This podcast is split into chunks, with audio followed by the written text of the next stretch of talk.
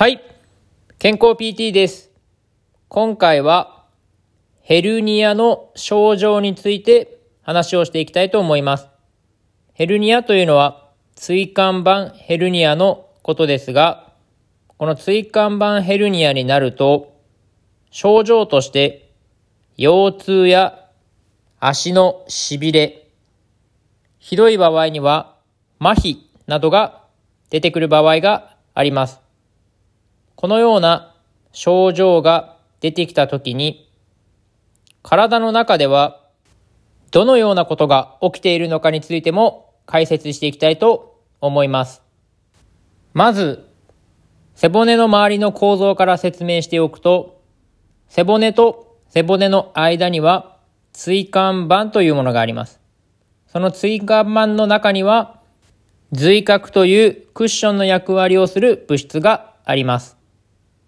そして、この椎間板の周りには繊維輪というものがあります。そして、その繊維輪の後方には甲状靭帯という靭帯があります。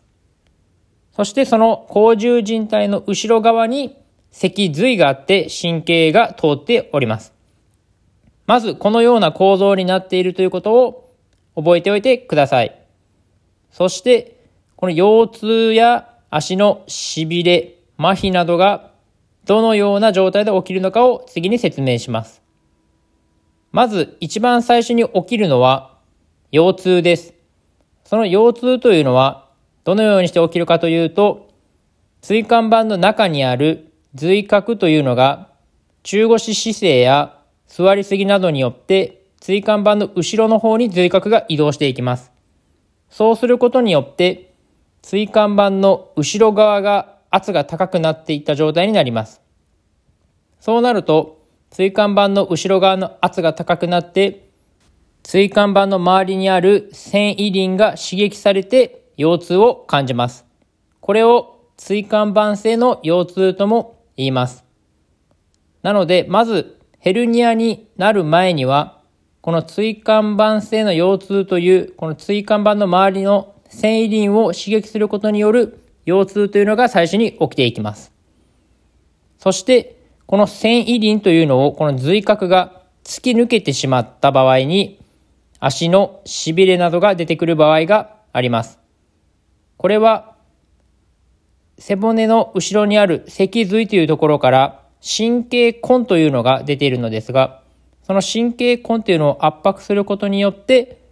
交感神経が刺激されて、痺れが出たり、痛みが出たりします。この繊維輪を髄核が突き抜けてしまうと、椎間板の中の圧というのは下がりますので、腰痛自体は軽くなる場合が多いです。交感神経を刺激することによる腰痛は多少残りますが、どちらかというと足の痺れの訴えの方が強くなります。